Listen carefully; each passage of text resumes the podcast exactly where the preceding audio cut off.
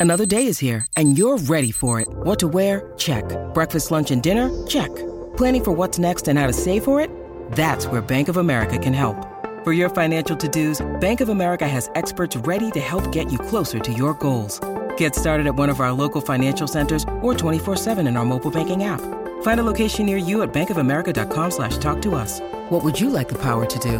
Mobile banking requires downloading the app and is only available for select devices. Message and data rates may apply. Bank of America and a member FDIC. The Bert Show. So right off the bat, a Halloween confession.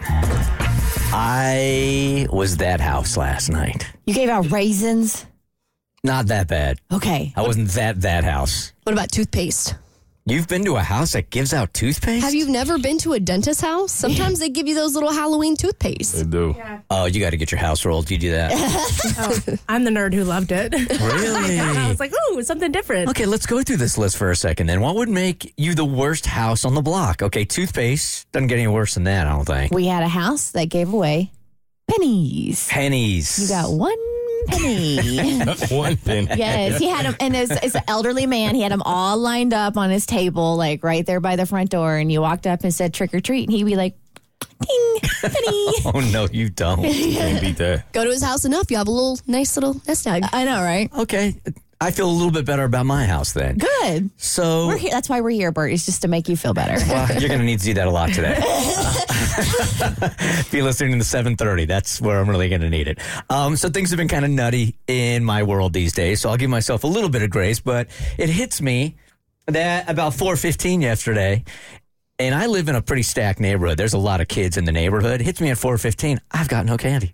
oh no. It's 4:15 on a Halloween night. I've got no candy for trick or treaters. Zero. It's the last thing on my to do list. I mean, you literally got less than an hour to get your stuff together. So I haul ass over to Target, right? There's one in every s- corner in America. so I go a quarter mile down the road and I sprint to the candy, se- the Halloween section because these little buggers come out at 4.30 these days, right? They don't wait till dark anymore. Uh-uh, No. Right? Starts around 4.30. So 4.15, I go over there and you guys, as could be predicted, there's z- virtually zero candy left. I mean, it is a cemetery. It is coffin after coffin of empty coffers of candy. There is nothing left. Reese's gone. Snicks, Snickers gone. Everything, all the variety packs, everything gone. Aisles and aisles and aisles. The only thing really left, maybe some random Reese's, and the majority left for good reason. The York peppermint patties. so I grab like five bags of York peppermint patties. I bring them back to my house. Um, I put them in in two containers in the front of the house because I didn't want to answer the door all night. I've been doing other stuff in the house, uh, so I put them in two containers, and that was at four thirty. And I checked again at five oh five. All the candy was gone for the night. Half an hour gone. Yeah, somebody, somebody, yeah, just took the whole bowl. And literally, and I put this on Instagram, one of the kids must have bit into the peppermint patty and hated it and put the rest right there on my stairs. Like, huh? I've never seen this before. What is this? and I'm not even mad at him because that is the worst, right? It's not a penny, but it's close. It's really close. Now, you had your first night trick or treating last night? First time ever in my life trick or treating. Do tell. I would never do it again. I, I, I am one and done. It, Um, it hits different as a kid, man. Yeah, I think so. I think you really did have to be a kid to enjoy it. I mean, the kids that I was there with, they enjoyed it, and I don't think they knew how much I hated it. But I, yeah, I, I was not enjoying myself, man. That is not fun. I realized I don't like going door to door asking people for stuff. I don't. It's not. It wasn't. But it got off to not the greatest of starts, which I don't. It wasn't completely on me. So my cousin wanted to pick me up. She she called herself wanting to do me the favor because I, I told her I can just meet you there. It's not a problem. But she's like, I'm asking you to come out with the family. I can at least come and get you.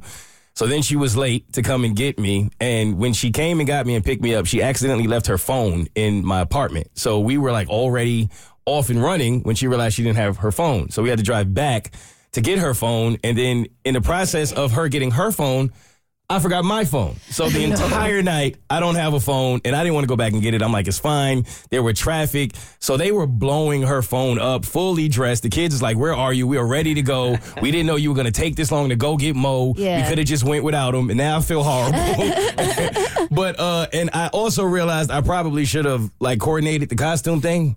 because it just didn't make any sense. Like one of my cousins was a cowboy, my other cousin was like a skeleton of some sort, and then I was like the boss from Squid Games. It just, I just stood out. I, had, I just felt like I had no sense of being there. But it was interesting, like how. I guess to see the difference in how everybody does Halloween, like that part was interesting because when I got there, I didn't really know how we were going to do it. But they live in a nice community, so it was like two blocks. They were like, "We're just going to go two blocks up and then come going across the street and come two blocks back." Which I was like, "Okay, that's cool," because it was colder than I thought it was going to be too. But cool.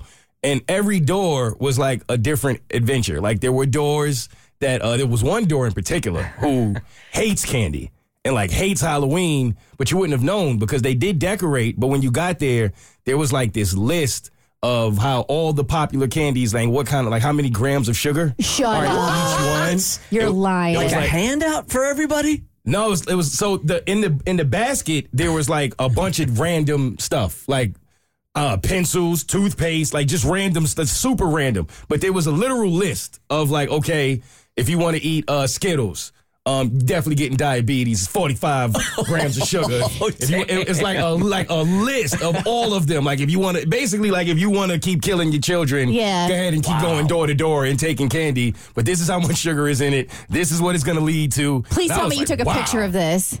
I didn't have my Yes. phone. Oh, right. I, I probably would have if I had it, but yeah, and I didn't think to. But then there were then there were doors when it was like, I mean, they were going all out. People were like answering the door, scaring you, which that was cool, and they would have a bunch of candy. One guy only gave out king size candies. That's all he had. That's that was really cool. Yeah. that was all he had. Then there were other doors. There was like, oh, it was like take one, please. Uh-huh. That that doesn't work. I don't know if people think that works. Most of those baskets were empty Yeah. by the time we got there. Like I don't think people take one. Yeah, So- my, my favorite is my uh, neighbor across the street. He, um, because uh, there's so many kids and parents want to walk with their kids, so a lot of houses just leave candy out in bowls, right? Yeah. And so he did, but he had a sign that said, "Please take two. I watch you." and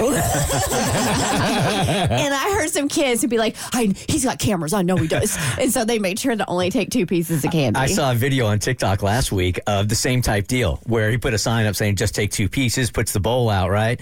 And some teenagers had come up uh, and grabbed the entire bowl, and it was like a sh- uh, a pra- uh, a practical joke. Like shocking bowl, Yeah, it electrocuted them. electrocuted them a little bit. So they dropped it. And then it turns out a couple of years ago, somebody in the neighborhood did it and they got sued. Wow. so they're not even selling that thing anymore. Wow. That's funny. But yeah, no, it was it was I did like the part of the kids like uh trading candy, like it was trading cards. Yeah. That that was pretty cool to see. Like all of the kids in the neighborhood who knew each other would see what they had and they would trade them. It was it was an interesting experience, but it, it is certainly for the kids. It, it Yeah. is not for a grown man. Trick or treating was an interesting experience. It was, it was okay? Interesting. I think I'm one and done, but at least I can say I did it. Yes. I did it. I got the experiences out of the way. You can. The Bert Show.